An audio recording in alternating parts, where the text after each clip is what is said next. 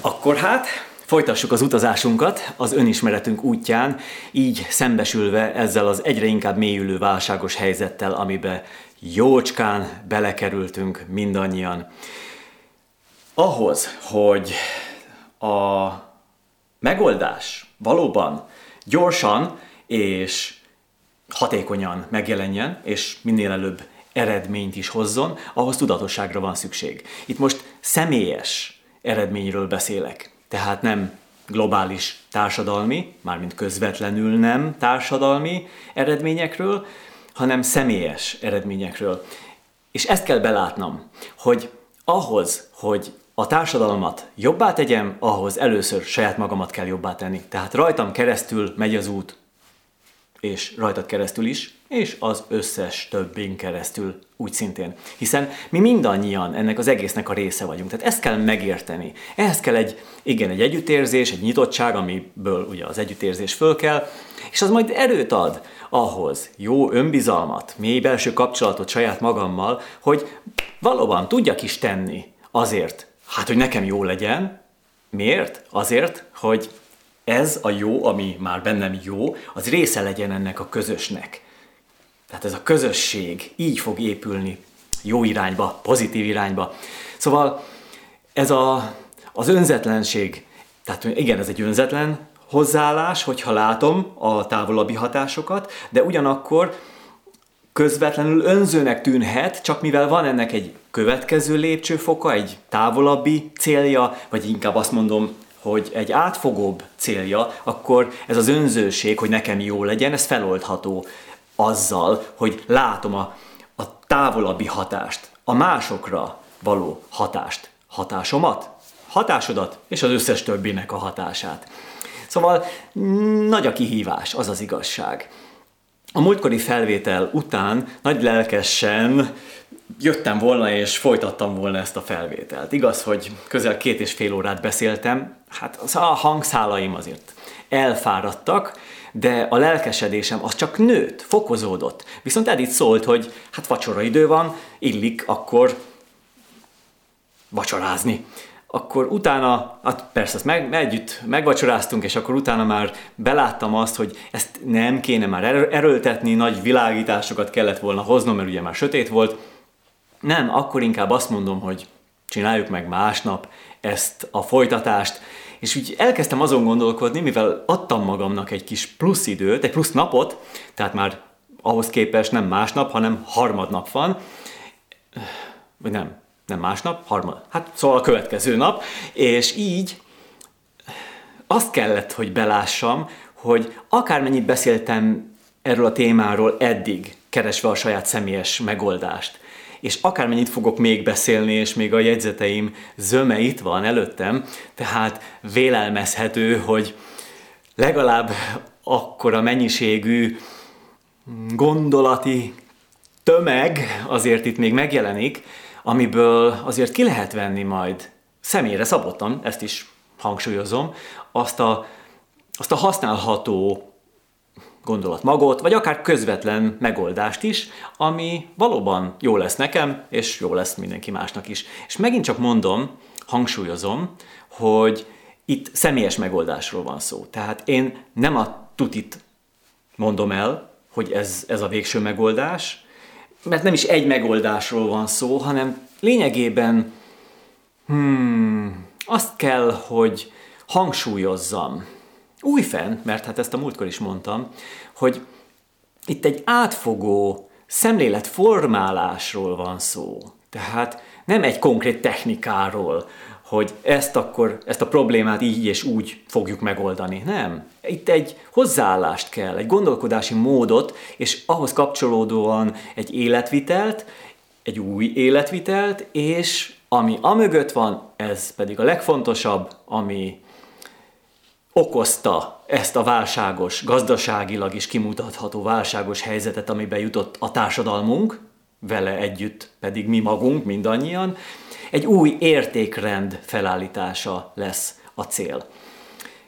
Ennek tükrében fogok haladni továbbra is, tehát a kitűzött irány az továbbra is áll, hogy az az értékrendi válság, ami itt a gazdasági válság mögött egy fő ok, mondhatom azt, hogy egy gyökérok, azt kell nekünk megdolgozni. Mert a számokat meg lehet változtatni azáltal, ugye hát a, majd a kormányok pénzt nyomtatnak, meg különböző technikákkal, módokkal, bejelentésekkel, majd próbálnak meg támogatását, tehát közvetlen valódi támogatással is segíteni ezen a megszorult helyzeten, amiben jutott a gazdaságunk, viszont ettől még önmagában nem változik meg az értékrendünk, tehát ez egy felületi kezelés. Ha valakinek fáj a feje, bekap egy gyógyszert, oké, elmúlt a fejfájás, tök jó. De mi volt annak a fejfájásnak az oka? Egy stressz, valamilyen stressz forrás, akár egy magánéleti, vagy egy hivatalos életi stressz ok, ami miatt ő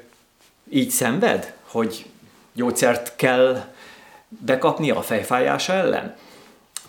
Mindenkinek fáj a feje valamiért, tehát szóval nem is ismerek olyat, akinek nem fáj, nekem is néha szokott, előfordul, de ez nem szervi probléma. Tehát magunkat kell megvizsgálni. Mélyen, mélyen magunkat kell megvizsgálni, mert a társadalmi értékrend mögött a személyes értékrend húzódik meg. És ezt a kontextust kell látnunk, hogy nekünk hol van a helyünk ebben a társadalomban.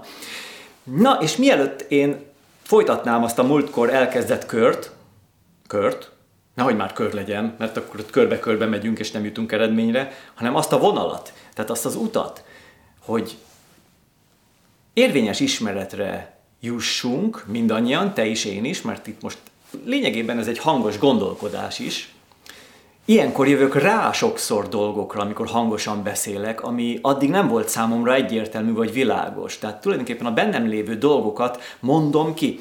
Nagyon jó egyébként jegyzetet készíteni, akár előadást tartasz, vagy akár csak magadban gondolkodsz, mondjuk tervezed a vállalkozásodat, vagy, vagy az életedet próbálod újra, újra tervezni, akkor nagyon jó kiírni azokat a tényezőket, ami van. Tehát amiről lehet tudni. Ez van. Ezt kiírom, és amikor erről még ráadásul beszélek is, mert már az írás közben jönnek újabb összefüggések, följönnek bennem, amire egy ráeszmélek.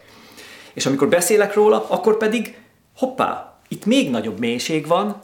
Hát persze, ezért lehet olyan sokat beszélni ezekről a dolgokról, mert a jegyzetem alapján, mert azt, azt mondom, két és fél órát beszéltem az előző felvételben erről a két papírról, az, és még van, három itt mellettem, akkor ez nem tűnik föl, hogy ebből annyi lesz, de ha elkezdek róla valóban beszélni, ezekről a dolgokról, ami lényegében az én belvilágomnak a kivetülése papírformájában, és most már a hallható verzió is, meg egy picit itt látni is lehet, ugye ha a videón nézel. Szóval a lényeg, hogy beinduljon egy folyamat. Szinte ez egy ilyen belső dialógus is néha még vitatkozom is saját magammal, hogy ez így van-e, vagy úgy van. Még meg kell, hogy győzzem saját magamat, tehát érvekkel, hogy az az összefüggés, amire először ráláttam, az valóban érvényes tehát valóban úgy van-e. Na, ez most nagyon elmegy más irányba, mert most nem egy ilyen, tehát nem, a, nem, nem, nem ilyen logikai érvelésekről akarok itt külön előadást tartani, mert az, az már aztán tényleg messzire vinne. Szóval így adtam magamnak egy plusz napot, hogy elmélyedjek, és arra jöttem rá, hogy még nagyobb a téma, főleg, hát a téma óriási, de hogy mennyire gyorsan változik. Tehát itt egy nap alatt, amíg, amióta azt az előző felvételt készítettem, hogy mennyi minden változott. Oké, okay, leginkább azt látjuk, hogy akkor most a forint-euró hogy alakul, árfolyam, stb. és az milyen feszültségeket gerjeszt, akkor az MNB hogy szól bele ebbe a folyamatba. Tehát ez most csak egy apró kis nüansznyi kis morzsája ennek az egész nagy csomagnak, ami fortyog. Tehát itt most most fő egy leves, amiben sok-sok összetevő van, sok-sok fűszer, és hogy mi sül ebből ki, Hát a leves, most nem, nem volt egy jó konyhai hasonlat, mert a levesből nem sül ki semmi, tehát a levesből kifő valami, de hát mégis ugye próbáltam erre utalni, így egy ilyen elszólással, egy ilyen, ilyen kukta szintű elszólással, hogy valamit, valamit ebből ki kell hoznunk, ami, ami azért, ha, ha, ha ne csak tápláló legyen, hanem finom is legyen a végén.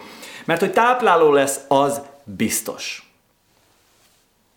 Ha most nehéz helyzetben vagy, akkor külön fölhívom a figyelmet, hogy uralmat, tehát önuralmat gyakorolj velem szemben, mert ha azt mondom, hogy egy ilyen válság jó, és te most pont egy nagyon nehéz helyzetben vagy, akár csak azért, mert nem bírsz otthon magaddal a karanténban, vagy elvesztetted az állásodat, azért a szenvedésnek vannak, meg a nehézségeknek vannak fokozatai, akkor próbálj rám érzelemmentesen tekinteni. Nem mint egy pszichopata, hanem csak, hogy elvonatkoztatni attól, amit én mondok. Tehát a válság az azért jó, mert felforgatja az addigi életvitelünket, az addigi életünket most így összességében fogalmazva vannak, ugye sok rétege van, minden a munka, a család, az egész a spiritualitásunk, az életmódunk, az egészségünk, minden. Tehát ez mind beletartozik az életünkbe, és akkor ez az egész így megbillen, megborul az egész. Tehát így, mintha megráznának egy, egy, egy poharat, amiben mindenféle, tehát van egy folyadék, és akkor az úgy zavaros lesz utána, de jobb hasonlat akkor, hogy a, ami mondjuk ilyen, ilyen életszerűbb, biztos te is voltál már ilyen szituációban, ilyen helyzetben mondjuk egy, egy tóban, hogy szépen ott, ott van az alja, kicsit olyan, olyan, tehát látszik rajta, hogy ott, tehát maga a víz az nagyon szép, tiszta, átlátszik, de az alja ott van a, a most hirtelen találom a szavakat,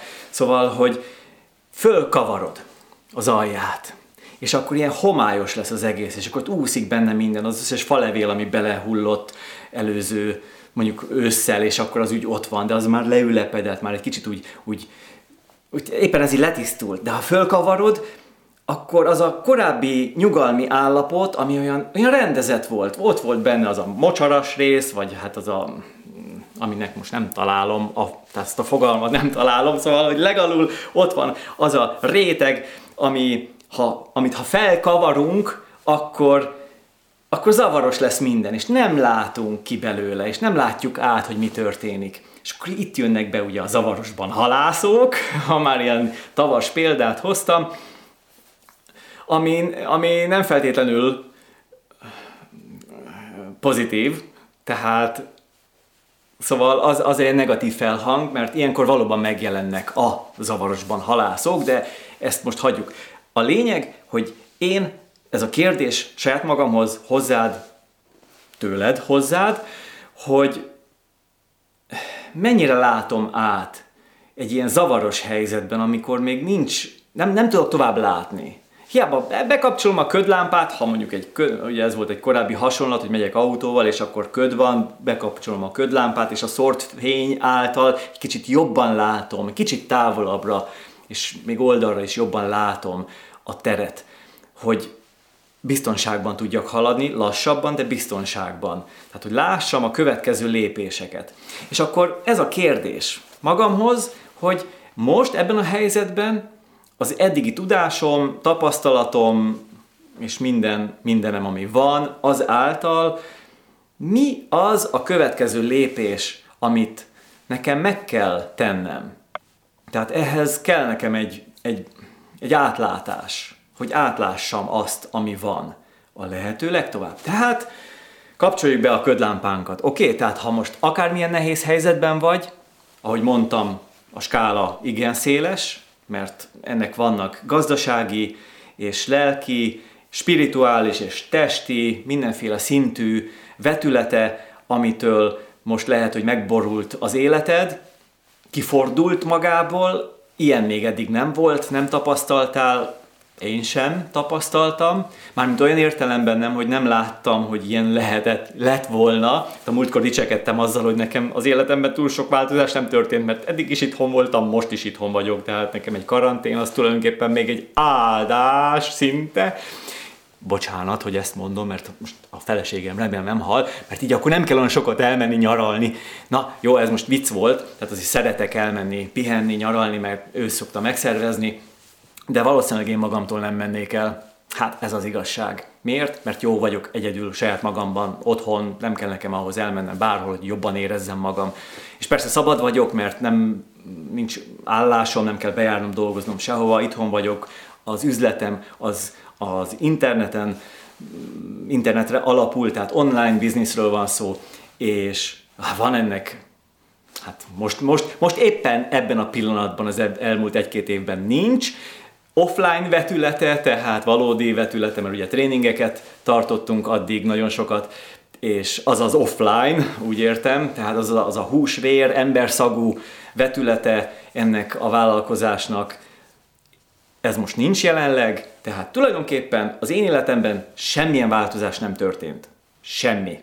És majd még szeretnék a saját tapasztalatomból, mert ez is egy nézőpont, amit érdemes lenne talán megnézni, és meg is vizsgálni, és meg is fontolni adott esetben, hogy e felé mozdulj el te is, erre majd hozok föl egy nagyon erős, markáns példát, ami a saját személyes tapasztalatom is, és ami már egy egyértelműen akár számokkal kimutatható trend is, így a világban, nem csak itt, hanem úgy egyáltalán világban, hogy e felé, afelé is elmozdulj. Ez egy megfontolandó lehetőség. A hosszú távon. Tehát kifejezetten, hogy így ebben a nagy átalakulásban, amiben, amibe most mi mondhatom azt, bele vagyunk kényszerítve. És ugye ez a vírus megkoronázta ezt a válságot alaposan, tehát felhatalmazta arra, hogy befolyásoljon és uralkodjon rajtunk, akkor hát ezt használjuk fel, ha már ez egy ilyen kényszerhelyzet, gazdaságilag térben korlátozva, akkor ez, ez legyen az eszköz, amit mi fölhasználunk, mindannyian, annak érdekében, hogy fejlődjünk. Tehát ezért mondom azt, hogy egy válság jó. Egy válság jó, mert felkavarja, felkavarja a tavat, lesz köd az utakon, és nem látunk tovább. És nem is kell akkor tovább látni, mert befelé kell fordulni. Tehát ez most a befelé fordulás ideje. De mielőtt, nagyjából körülbelül itt is fejeztem be a múltkor, de éppen azért, hogy egy kis ismétlés, ugye a tudás anyja, nem árt, ha összefoglaljuk, csak úgy röviden, hogy miről volt szó az előző felvételen, mert elképzelhető, hogy valaki most csatlakozott hozzánk, hozzám, ehhez a beszélgetéshez, és talán nem tudja, hogy mi van az előző felvételen, amit egyébként erősen ajánlok, hogy nézzen meg, és nézd meg, hogyha te még így új vagy, így a, a, a köreinkben, mert az egyrészt alapot ad ahhoz, hogy most folytassuk ezt a beszélgetést, ezt a vizsgálódást, ezt az önismereti utat, annak érdekében, hogy egyéni, személyre szabott megoldást hozzunk magunk számára, tudjunk ki, ki, ki nyerni ebből a válságos és negatívnak hit, negatívnak látott helyzetből. Oké? Okay? Tehát, hogy ez legyen az alap hozzáállás, és akkor ezért érdemes megnézni ezt az előző felvételt, mert mert akkor ez egy jó erős alapot ad neki, de azért mégis hadd foglaljam így röviden össze mert, mert nem árt. Tehát egy kis tanulság azért hadd legyen benne. Tehát ugye a megerősítés, tehát egy ilyen alap, alapozott megerősítés. Ugye a személyre szabással kezdtem, hogy a válságot mindenki személyre szabva, magá, a saját maga nézőpontjából tapasztalja, és ezért ez egyéni. Valakinek ugye ezt mondhatnám azt is mondjuk, ha a gazdaságilag nézzük, ez lehet pozitív is, valakinek nagyon negatív, nyilván aki elveszti az állását, annak negatív, egy befektető, aki jó lóra tett annak idején, annak most lehet, hogy hoppá, ez nagyokat hoz, mert ugye egy válság az nem más, mint vagyonátrendeződés. Ez az én definícióm a válságra, gazdasági értelemben, tehát a vagyon az nem tűnik el, mint ahogyan a korábbi hitelválságnál sem, amikor elvették az emberektől a lakásukat, mert nem tudták fizetni a devizában nyilvántartott hitelüket, ők mentek az utcára, vagy albérletbe, vagy ki hova tudott, és az a sok, az a vagyon, az az ingatlan tömeg, az pedig átvándorolt másokhoz, bankokhoz, akik ugye passzolták a saját köreikben elárverezve azokat az ingatlanokat másokhoz. Ez, ez, ez még mai napig fájó pont, tehát sokan ezen még mindig nem jutottak túl, és akkor most itt van a nyakunkon egy következő válság. Tehát én nagyon együtt érzek ezzel a szituációval, azokkal az emberekkel, akik ilyen helyzetbe kerültek. Nehéz, nehéz. Persze, most azt mondjuk, hogy gazdaságilag, persze, már kihevertük jó pár éve azt az időszakot, azt az előző 2008-ban kezdődött válságot, de ez, ezek csak számok. Tehát a számok azok nem emberek. Mindig embert, az embert teszem a, vizsgálódásom középpontjába. Akár gazdaságról van szó, akár lélektani dolgokról, akkor nyilván egyértelmű, vagy akár életviteli dolgokról, akár egy konkrét vállalkozás fejlesztése, akár az időgazdálkodás, mindig, mindig az ember és az embernek a jól léte, a saját személyes fejlődése van a középpontban. Ez az én egyik fő alapelvem, ami meghatározza a gondolkodásomat. És így én is a középpontban vagyok, tehát én vagyok a középpontban olyan értelemben, hogy a, a saját fejlesztésem, a saját életem fejlesztés, amiben beletartozik a vállalkozásom, az életvitelem, az időgazdálkodásom, a célkitűzéseim, minden, egészségem, ott mindig én vagyok a középpontban. Hát vannak ilyen direkt dolgok, hogy az egészség, hát az oké, okay, de hogy a vállalkozásnál is, de az időgazdálkodásnál is, amiben ugye az eredményesség, a hatékonyság nem az számít, hogy én minél inkább legyek eredményes, hanem hogy minél jobban érezzem saját magamat mert az eleve meghozza azt, hogy én hatékonyabb is és eredményesebb is leszek, de ha csak az eredményre összpontosítok, akkor lehet, hogy piszok eredményes leszek, anyagilag, meg mindenféle eredményben, elismerésben, de lehet, hogy nem érzem magam benne jól ebben a folyamatban, ami engem annyira leterhel, mert az az én mm, személyiségemnek nem megfelelő, mondjuk az az ütem, vagy az a mód, ahogyan működöm, akkor, hát akkor ez nem nyerő, az nem nyerő. Tehát ne, nem úgy akarok visszanézni az életemre, hogy hú, de nagyon sikeres voltam, de belepusztultam, és milyen pocsék volt az egész. Tehát ezért mondom, hogy az ember van mindig, az ember jól léte van mindig a középpontban. Az enyém, a tied és az összes többié. Hm? Mert ezt tesszük bele a társadalomba. Tehát amit én érzek, az része a társadalomnak. Még ha nem mondom el, hm, hm, de akkor is valamilyen szinten a cselekedeteim révén hatással vagyok másokra. Cselekedet három szintje van, szóban tudok cselekedni, tehát, hogy így beszélek, most éppen te hallasz engem, akkor ez is egy cselekvés, beindít folyamatokat a másikban, benned, többiekben. És ez tovább gyűrűzik. Mert lehet, hogy mondok valamit, ami által te mondasz majd valakinek valamit, és akkor arra vagy úgy hatással. Tehát lényegében én nekem ezt át kell látni, nem is átlátni, belátni, hogy ez a hatás, ez tovább gyűrűzik. Ez az egyik a szóbeli cselekvés, akkor van testi cselekvés, hát ugye testben volt a múltkor a példám, ugye egy ások, és akkor az egy testi cselekvés, van egy eredménye, és akkor ott a tómeder, szuper, de van még egy harmadik szintű cselekvés is, ez a gondolati szintű cselekvés, hogy én miket gondolok.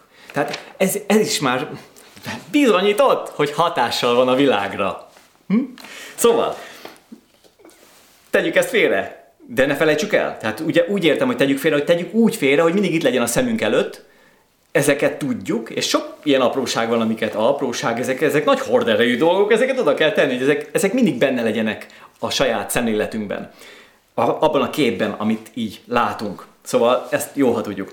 Tehát akkor vagyonátrendeződés. Itt megpróbáltam fölhozni Sikerült is, nem csak próbálkoztam, sikerült is, szétbontottam összetevőire tényszerűen ezt a jelenlegi helyzetet, hogy ez mit, hogy, hogy alakult ki, nem is a, a kialakulás, hanem ami összetevők fölfedezhetők benne. Tehát ugye egyrészt adott az, hogy most van ez a járvány, amire mondtam, hogy ezt koronázta meg a válságot. Nem a járvány okozta a válságot pont most is, tegnap is olvastam egy cikk, vagy nem is olvastam el azt a cikket, de korábban is voltak ilyen jellegű írások, és nem egy ilyen cikk van, ami erre utal. A címe, bőven elég elolvasni a, a címeket. Abból már ki, kijön az, hogy, hogy mi a, a fő mondani való, mert nyilván azt próbálték behúzni. Aztán most az vagy valós, vagy nem, mindegy, de az a lényeg, hogy, hogy azt szakértők, tehát akik tényleg akár ilyen közgazdász, vagy valamilyen pénzügyi szakértő, azt mondja, hogy a koronavírus okozta ezt a gazdasági válságot világszinten. Pont. Tehát ez bullshit. Ez hülyeség. Tehát ez, ez értelmetlen. Tehát, hogy ennyire szűklátókörű nem lehet valaki. Tehát mondom, olvastam is ilyen cikkeket, ami erről szólt. Tehát ez, ez így, nem, nem, nem hogy csúszatás, ez teljes mértékben egy, egy fél. Tehát ez, ez nem, nem arról szólt. Persze, ha most ez a vírus ez a járvány, mert lehetne ez bármi más, ami miatt esetleg karanténba kerülünk. Ez, ha, ha nem lenne a gazdasággal egyébként baj, akkor ez most egy kicsit hogy megbillentené a gazdaságunkat, mert most hirtelen egy csomó cég leáll, egy, megpróbálnak kivárni, átcsoportosítani erőforrásokat, üzleti modellt váltani adott esetben, de ennek a járványnak vége lesz, pikpak elfelejtjük. Tehát mikor vége lesz, lehet, hogy nyárig eltart, júniusig, azt is mondják, nem lehet tudni pontosan, bízunk benne, de ha kiindulunk a korábbi járványokból, ami most nem csak egy influenza járvány, az ilyen szezonális, ami mindig megjelenik, tehát ez garantáltan mindig megjelenik, mert egyszer csak jön, de azok a komolyabb járványok, amik voltak korábban is, tehát ugye volt az előtt mondjuk az aids kapcsolatos, tehát ugye a HIV vírus fertőzéssel kapcsolatos, akkor volt az ebola, tehát szóval azért itt, itt meg korábban ugye visszamehetünk, spanyol nátha, stb. Tehát hogy ezek, ezeknek van egy, egy kifutása, tehát egész biztos, hogy ennek vége van egyszer. Főleg egy olyan társadalomban, amiben mi élünk, tehát a modern társadalomban, ahol azért ezt kezelik, a, az annak megfelelő módon, még akkor is, hogyha itt-ott egy-egy ország nem bír aktuálisan azzal a helyzettel, ami adódik, tehát hogy akár azt is mondják, ez is egy nagyon jó ilyen vonzó cím, amire rá kell kattintani, hogy összeomlik az egészségügy, akkor meg kell, el kell olvasni, mitől omlik össze, hát közben csak az egész egy találgatás, egyelőre nem omlott össze semmi, le vannak terhelve, piszok módon, de de azért még kézben van, tehát azért még kézben van a folyamat. Lehet, hogy ez rosszabb lesz, nem tudom, az, az, az majd kiderül. De az biztos, akár lesz valami nagy gáz, mármint ilyen egészségügyi rendszer összeomlással kapcsolatban, hogyha nem bírják, akár nem, ez biztos, hogy lecseng. Valamikor lecseng. Ez tuti. Ami marad, az pedig a gazdasági válság. És lehet, hogy egy ilyen járvány megborítja a gazdaságot, megbotlik tőle. Oké. Okay. De itt nálunk az a helyzet, most itt ezen a bolygón, úgy gondoltam, a Földön, hogy most az a gazdasági helyzet, ami kialakult, az már várta, abban már bele volt eleve kódolva, és bele van ebbe a, ebbe a gazdasági modellbe, ahogyan élünk, így a pénzvilág, meg úgy egyáltalán az az, az értékrend, ugye, mindig a mögöttes okokat kell nézni, az abba, annak révén ez már bele volt kódolva, hogy ez a gazdasági válság, ez küszöbön van. Tehát ezt már találgatták az, a komolyabb szakértők egy-két évvel korábban is, hogy akkor érkezik a gazdasági válság, hogy akkor ez, ez milyen formában fog megjelenni, hogyan fog megjelenni. Oké, okay. szóval a válság itt van, ezt egyéni és társadalmi szinten is kezelnünk kell, a média pedig ráteszi a magáét erre, ugye főleg a szenzációhajhászással, aminek az a lényege, hogy nekik ez a dolguk, és ezért hangsúlyoztam, hogy érezzünk együtt, akár a médiával, akár a nagy összeesküvőkkel is, akik esetleg emögött ott vannak, nem tudjuk, talán igen, ki lehet következtetni, a kisebb dolgok révén, hogy a nagyobb dolgok is hogy működnek, hát úgy, hogy nem véletlenül.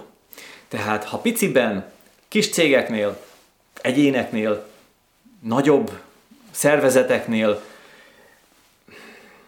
tudatos a folyamat, tervek vannak, komoly, elhatározott célkitűzések és megvalósítások vannak, akkor most egy globális szinten ne lenne ugyanez? Hát ne röhögtessük már ki mag, saját magunkat. Szóval el kell fogadnunk, hogy az, ami történik, az nem véletlen. Számunkra véletlen, mert nem véljük. Tehát ez egy nem vélt, nem ismert folyamat, ami zajlik a világban. Kis emberkék, porszemek, vagy mi vagyunk a, az ember anyag, akiket megdolgoznak valakik, valamilyen érdekcsoportok, hatalmak. Ez tény. Hát ebből kell kiindulni. Tehát ezt el kell fogadni. Ezt most utána nem kell félre magyarázni, hogy meg megmagyarázni, hogy akkor most kik, hogyan, utána lehet járni, rengeteg információ van, ezzel kapcsolatban is, amit érdemes megnézni, és talán még több, amit pedig nem érdemes. Mert ha ebbe beleugrunk, akkor ez beszippant minket, és akkor megint csak ott vagyunk, hogy manipulálnak bennünket. Maguk a hírek is, meg maguk a, a sztorik, amik így terjengenek, és ezek olyan, olyan gyorsan tudnak terjedni. Ugye főleg a rossz hír. Tehát a médiának eleve az a célja, nem, hát ő a média eleve egy eszköz. Tehát nem, nem is azt mondom, hogy neki ez a fő célja, akinek a, a fő célja az a, médiák, a médiát és a médiumokat, mindenféle formájú médiumok, internet, stb. Az a célja, hogy minket mozgasson. Ez pedig elsősorban a félelemmel lehetséges. Ugye most benne vagyunk egy válságos, járványos helyzetben, itt aztán a félelem tetőfokára hágott. Mert meg is van rá az okunk, félünk, féltjük az egészségünket, féltjük, féltjük az egzisztenciánkat, min, minden kapcsolatrendszerünket. Tehát most, most aztán ez a ne továbbja a félelem, félelem felütésének és gerjesztésének. Igen, sajnos, sajnos ezt kell, hogy mondjam. De együttérzőnek kell lennünk, tehát, hogy ne keljen föl bennünk a gyűlölet a félelem révén, mert ez a következő lépése ennek, és az elhomályosít. Akkor megint csak benne leszünk a ködben, és rossz döntéseket hozunk, aminek rossz lesz az eredménye, kifelé is, és a visszahatás révén is. Tehát akkor látnunk kell, hogy ez így működik. Tehát itt a működési elvet kell tanulmányozni, látni, és elfogadni, hát ez így működik. Ha különböző médiumoknak a mögöttes működtető hatalmi csoportosulásai, azoknak ez a céljuk, hogy így működtessék azokat a médiumokat. És így a média, így összefoglalva, hát azt hozza, amit most tapasztalsz. Mondjuk úgy, hogy kinyitod az internetet, és akkor ott látsz mindenféle hírportált, mert most már azért zömében onnan tájékozódunk. Korábban újságoknál volt ugyanez, de hát az még most is él. Szóval azért ki lehet következtetni, és lehet konkrétan és pontosan tudni televíziótársaságok, újságok, magazinok, internetes hírportálok, tehát hogy azért hova húznak. Nehéz, nehéz, nehéz a helyzet, nehéz ebben eligazodni, erről a múltkor beszéltem sokat. Egyet kell felfedeznem ebben az egészben. Tehát ez a legfontosabb. Mondom, én vagyok a középpontban, és te, és mindenki más. Tehát, hogy mit kezdek vele, mit engedek be, mennyit engedek be, hogyan szűröm meg, és hogyan gazdálkodok abból ki valami olyan, mondhatom, bölcsességet, ami az én tapasztalataimra alapul. Tehát, hogy, a, hogy azt az információt, amit én kapok ebből a világból, a médiából, abból én mi, azzal én mit kezdek, hogy én, hogyan tovább. Tehát mindig a következő lépést kell látni. Szóval ködlámpát bekapcsolni.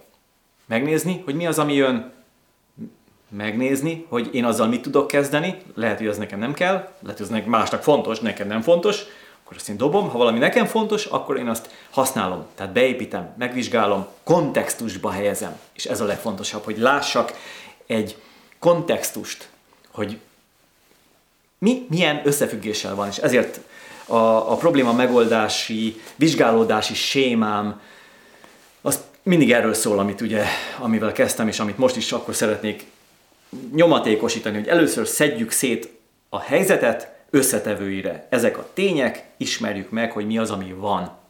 Nézzük meg utána, hogy ezeknek milyen összefüggései vannak, egymással milyen hatásban vannak, milyen folyamatok gerjednek benne, és ez lényegében maga ebből származik a probléma. Hogy ez, ez a folyamat, ez mondjuk rá milyen hatással van, vagy a társadalomra milyen hatással van. Ez maga a probléma, és akkor ezt megismerve, megint csak azt mondom, hogy érzelemmentesen, tehát hogy ne, ne, ne, ne jelenjen meg bennem, hát se a félelem, tudom nehéz, de ezt majd mindjárt kezelni is fogjuk, hanem legyek objektív. Tehát, hogy egy ilyen madártávlatból ránézni, hogy milyen érdekes ez a helyzet, ez van, oké, akkor ezzel mit fogok én kezdeni? Én, a saját hatókörömben.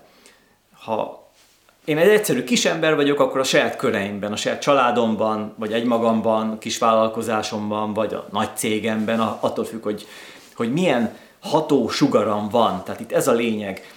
Ezt kell megint csak mint tény bevenni ebbe a vizsgálódási körbe, és az alapján hozni egy megoldást. Pontosabban döntéseket, terveket szőni, célokat kitűzni, és lényegében elindulni a megoldás felé. Tehát ez az, ami lényegében az én viszonyulásom ahhoz a problémához, ami ilyen folyamatok révén alakult ki, azokból a tényekből, amiket alaposan megvizsgáltam a probléma, a helyzet szétbontása révén. És ugye akkor ezt itt külön hangsúlyoztam, és most is szeretném mondani még egy a gazdasági válság, ami most van, mindenki erről beszél, én is ezen az irányban, ebben az irányban indultam el, de azért, tehát hogy a gazdasági válság mögött mindig fölfedezhető valamilyen értékrendi válság. Ez mindig így van. És akkor, ha ez az értékrend megváltozik, akkor a gazdaság is meg fog változni. És tudom, hogy a gazdaság határozza meg az életünket nagyon-nagyon erősen. Tehát a pénzisten, na, hát ró, ő neki hódolunk, bele vagyunk kényszerítve is sokszor, nem feltétlenül kell, hogy ez így legyen, mert lehet elmozdulni a függetlenség irányába, nem a pénztől való függetlenségről beszélek itt elsősorban, hanem a, a kiszolgáltatottságról, ami így a jelenségekhez engem hozzá köt. Tehát, hogy ezt a kiszolgáltatottságot, más emberektől való függést próbáljam egy kicsit lazítani. Teljesen nem lehet ezt megszüntetni, de egy kicsit lazítani. És utána megint egy kicsit lazítani. Tehát mindig van följebb, mindig van előre lépési lehetőség. Erről szól az utunk mindannyiunknak, vagy legalábbis kellene, hogy szóljon, mert hogy működik-e ez, az már egy másik kérdés, de ideális esetben így kell, hogy működjünk. És akkor erre fogok én kifutni így a végén, minél inkább, hogy ezt, ezt, ezt megfontold te is, hogy mennyire tudsz elmozdulni a függetlenség irányába. Tehát a függetlenség az ugye a személyes integritás, az önbizalom, a belső mély kapcsolat saját magaddal, ami, amit kell, hogy ápolj, ebből fakad ez a személyes integritás, személyes egység, hogy nem vagy befolyásolható a külvilág ré, részéről olyan mértékben, ami mértékben talán most igen. Tehát, hogy legyen egy ilyen szuverenitásod az életedben, hogy igen, én, én vagyok, most történnek nagy dolgok, kemény, látom, hogy ez mennyire megborítja a társadalmat, sok embert, nekem is egy-két dolog fáj, de azért rendben vagyok. Azért jól érzem magam. Nem leszek ettől beteg? Igen, vannak feszültségek, amik itt most jelentkeznek, mert át kell gondolnom dolgokat, de ez nem olyan vészes, tudom kezelni magamban. Tehát én erről beszélek, amikor, tehát nem elvakultan, hogy ha, pénz nem számít, mindenki mond, amit akar, a mások véleménye egy lepattan rólam, aki ilyeneket mond, az, az függ a leginkább mások véleményétől. És akkor kiír a Facebookra, hogy mások véleménye rólam, az az ő baja. Hát az a nagy baja neki, hogy ő ezt gondolja most saját magáról, hogy a mások véleménye az nem az ő baja, hanem a másiknak a baja. Aki ezt gondolja, annak nagy baja van. Az a bizonyos helyzet állít elő, hogy ezt kezelni kell. De mivel ez egy elhomályosult érzelmi állapot, mert én dühösen azt gondolom, hogy a másik véleménye az nem az én bajom, hanem az ő baja, és ezt így mondom, akkor én egy igen-igen befolyásolt érzelmi állapotban vagyok. És az a baj, hogy az érzelmi állapotom nem engedi, hogy én fölismerjem, hogy ez az érzelmi állapot befolyásol.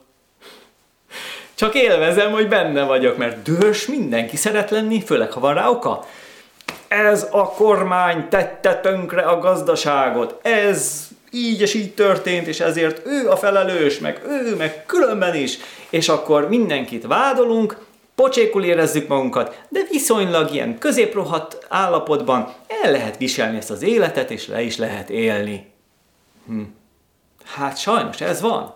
Hát most őszinte leszek. Hm? Nagyon sokan így vannak ezzel. Nagyon, hát nagyon kevés, aki nincs így ezzel. Inkább ezt kell, hogy mondjam, és akkor ez már egy optimista, derűs rálátás, vagy, vagy jó keresés, hogy keresem azokat, akik nem, akik nem így gondolkodnak. És az a helyzet, hogy kevés van. És tudom, hogy nehéz, nehéz ebből kimozdulni, mert, mert nem, nem, nem arra tanítottak meg minket. Nem úgy szocializálódtunk, királyi többesben mondom, jó, hogy legyünk önállóak, gondolkodjunk józanul, tisztán, hozzunk olyan döntéseket, amelyeket nem mások hoznak meg, csak azt hiszük utána, hogy mi hoztuk azokat a döntéseket. Ugye ez igaz a családon belül is, de igaz a társadalom szintjén is, főleg mondjuk választások idején. Ha? Tehát észnél kell lenni, és ezt föl kell számolni. És igaz, hogy én most itt még csak egy ilyen vázlatnál vagyok, most kell mondom, hogy nagyjából mi volt a korábbi felvételni, de azért jönnek ám az új gondolatok, és ez a veszélye a helyzetnek, mert akkor, akkor aztán beláthatatlan, hogy mikor fejezzük be ezt a felvételt, de azért nyugodj meg, itt olyan dolgokról van szó, amiről hát nem, hogy érdemes, de kell is beszélni, folyamatosan kell beszélni. És ha már ez így előkerült, ez a befolyásoltság és befolyásolhatatlanság kérdésköre, pro-kontra, akkor azért hadd szúrjak be ebbe a képbe egy olyan folyamatot, amire lehet, hogy sokan még nem látnak rá, lehet, hogy most neked is ez talán egy ilyen új felismerést hozhat, de talán ezzel másoknak is segíthetsz, hogyha ha már, és bízom benne, hogy talán így van, ezen túl vagy. Vizsgáld meg, hogy hogyan jutottunk ide. Hogyan jutunk oda, hogy olyan könnyű minket befolyásolni. Hogy hogyan jutunk el oda, hogy karanténban vagyunk, és nem, nem a jó szándékunkból, tehát a jó szántunkból ülünk otthon egyfolytában, hanem rendelet által. Lehet, hogy kiárási tilalom, kiárási tilalom is lesz, nem tudhatjuk, előfordulhat, hogy meghozzák ezt a döntést, nem tudom. Az még nehezebb lesz, mert akkor még annyira sem mehetünk ki, akkor nem tudom, mi lesz. Tehát a lényeg, hogy ezt meg kell vizsgálni. Tehát hogyan jutottunk el oda például, hogy olyan könnyen engedelmeskedünk.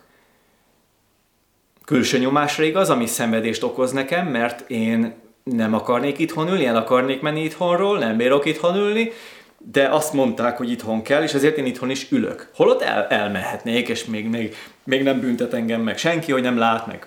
Lehet, hogy sötétben megyek el, és akkor különösen. Szóval ezek most ilyen egyszerű bagatel példák, de most meg aktuálisak is de ezt a karantén szituációt át lehet e, e, erre, tehát ezt a mintát át lehet ültetni egy későbbi bármilyen más fajta korlátozottságra is, amikor mondjuk valaki mondjuk anyagilag korlátozott. Jó, most is persze benne vagyunk egy ilyen válságos helyzetben, most, most talán érdemes takarékoskodni jobban és megfontolni jobban a pénzügyeket, de egy bármilyen más jellegű korlátozott szituációban hogyan viselkednénk. Ez most fizikai, hogy mintha börtönben lennénk otthon. Hát sokan így élik meg, sajnos. Tehát hogyan jutottunk el ide? Ezt, tehát ezt érdemes megvizsgálni, és ez itt a beszúrásom. Ugye, hogy indul az életünk? És itt most az oktatási rendszert kell behoznom a képbe. Amivel kapcsolatban nekem erős önuralmat kell gyakorolnom. Úgyhogy veszek egy mély levegőt,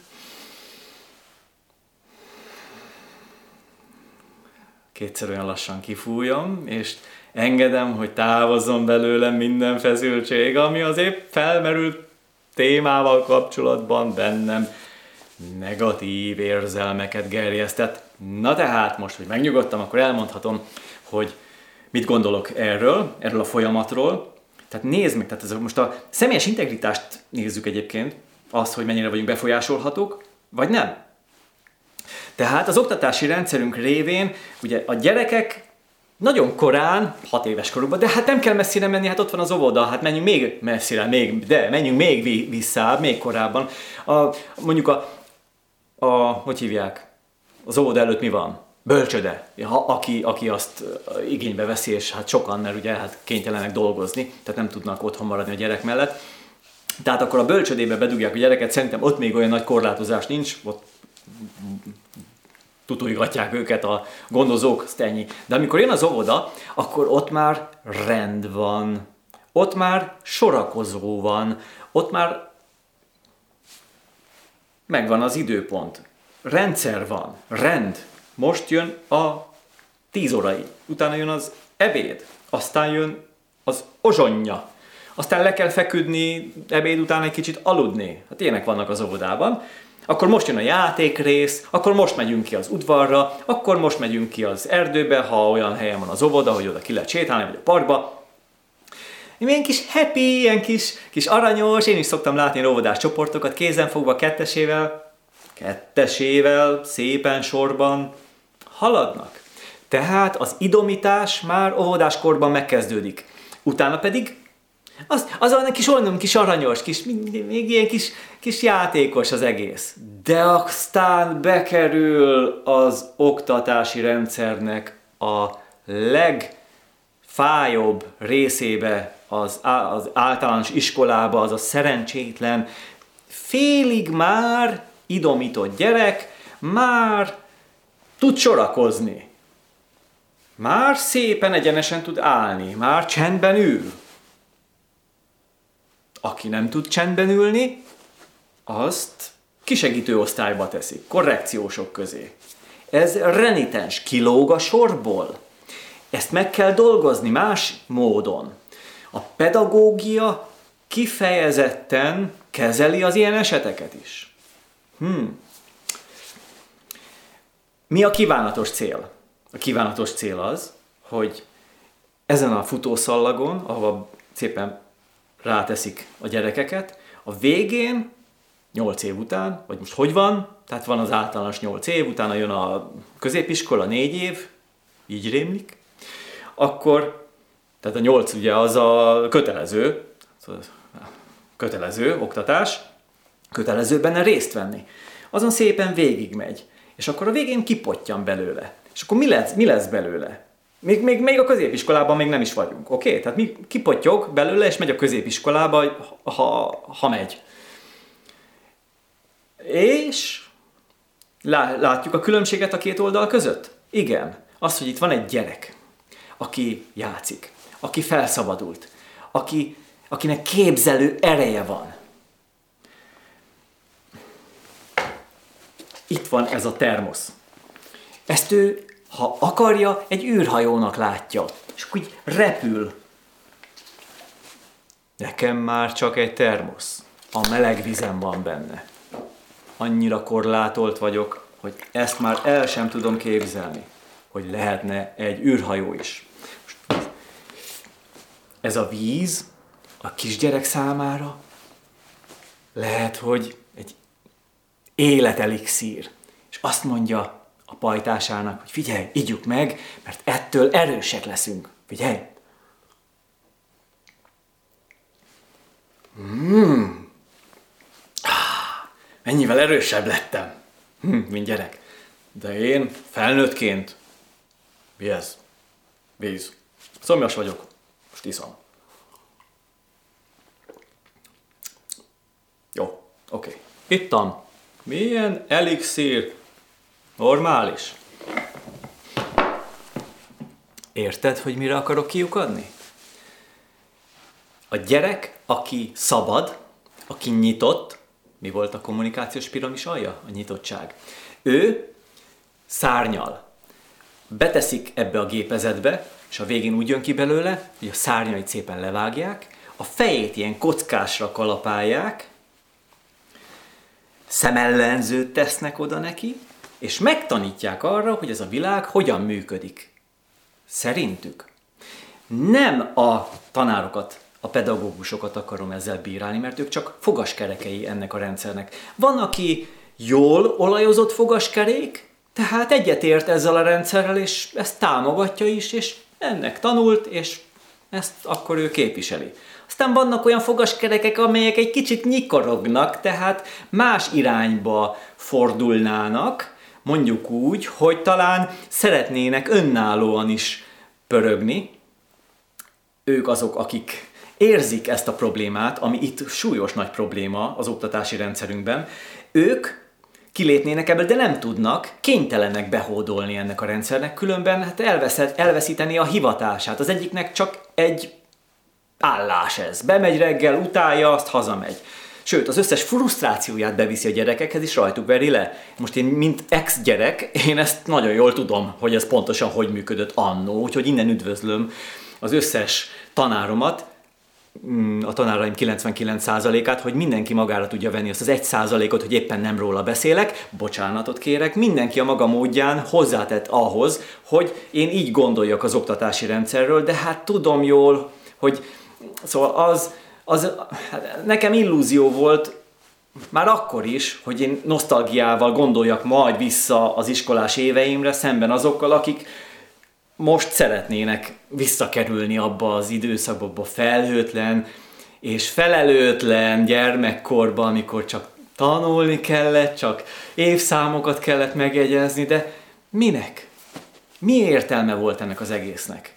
És akkor kipotyogunk a végén belőle, és akkor lesz belőlünk hát egy követ, utána akkor még jön egy középiskola, ahol aztán folytatódik a kovács munka, szépen kalapálják tovább az elméket, és utána még, hát kinek hogy, van akinek jön egy egyetem, egy főiskolai, tehát egy, egy, egy, egy egyetemi képzés, amiről szintén hallottam sok mindent, nekem ahhoz túl sok közöm nem volt, tehát én csak a hallomásból tudom kigazdálkodni a véleményemet arról, hogy, hogy ott mi, mi, mi zajlik, azért, azért szerintem ott jobb a helyzet. Most lehet, hogy ez egy naív tapasztalatokat, személyes tapasztalatokat nélkülöző ilyen ábránd egy egyetemi végzettség, egyetemi képzésről, hogy ott azért csak jobb dolgok zajlanak, mint mondjuk egy általános iskolában és egy középiskolában. Tehát nagyobb a szabadság, tehát ott van valami nagyobb szabadság. Én ezt legalábbis így látom. Tehát, hogyha valakinek az megfelelő, hogy egy ilyen egyetemi képzésben vegyen részt.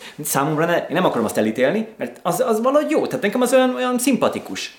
Nekem nem volt alkalmas, mert amit én akartam csinálni, meg amit én láttam az életemben, mint jövőkép, abban nem fért bele az, hogy egy egyetemi képzésben vegyek részt. Ez most nem jelenti azt, hogy hogy ne, ne foglalkoztam volna olyan dolgokkal, amiket egyébként egyetemeken is oktatnak, csak ott olyan smiket is, amihez nekem sok közöm nincs. Tehát, ami, ami, tehát nem kell, tehát fölösleges, inkább azt mondom, tehát fölösleges.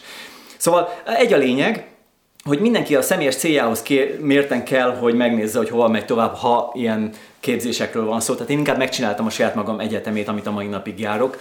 Így az elmúlt mondjuk amióta, hogy nagyjából észnél vagyok, tehát mondjuk 1990 óta, ami 91 óta tulajdonképpen, mert én egy 5 éves képzésben vettem részt, technikus, építész technikus lettem papír szintjén, gyakorlat szintjén egyáltalán nem, mert abban nem volt nekem dolgom. Szóval a lényeg, hogy, hogy utána én, én mást láttam. Tehát igazából már előtte is, csak hogy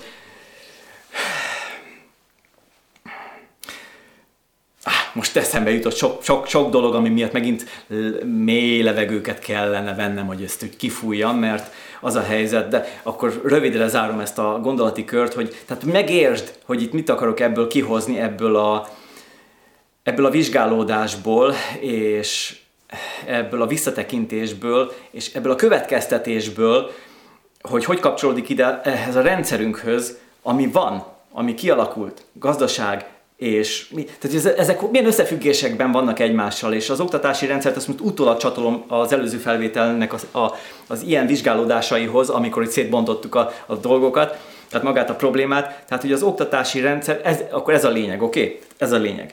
Hogy az oktatási rendszer az gyakorlatilag kiöli belőlünk a kreativitást, és egy ilyen szűk, beszűkült, szemellenzős, nézőpontba tesz ben, bennünket. Tehát, mert hogy elhiteti velünk azt, hogy a világ olyan, amilyen ő szerinte, amilyennek ő szerinte látnunk kell a világot, és a legtöbben ezt így is fogják utána látni. És ebben ragadnak bele életük végéig.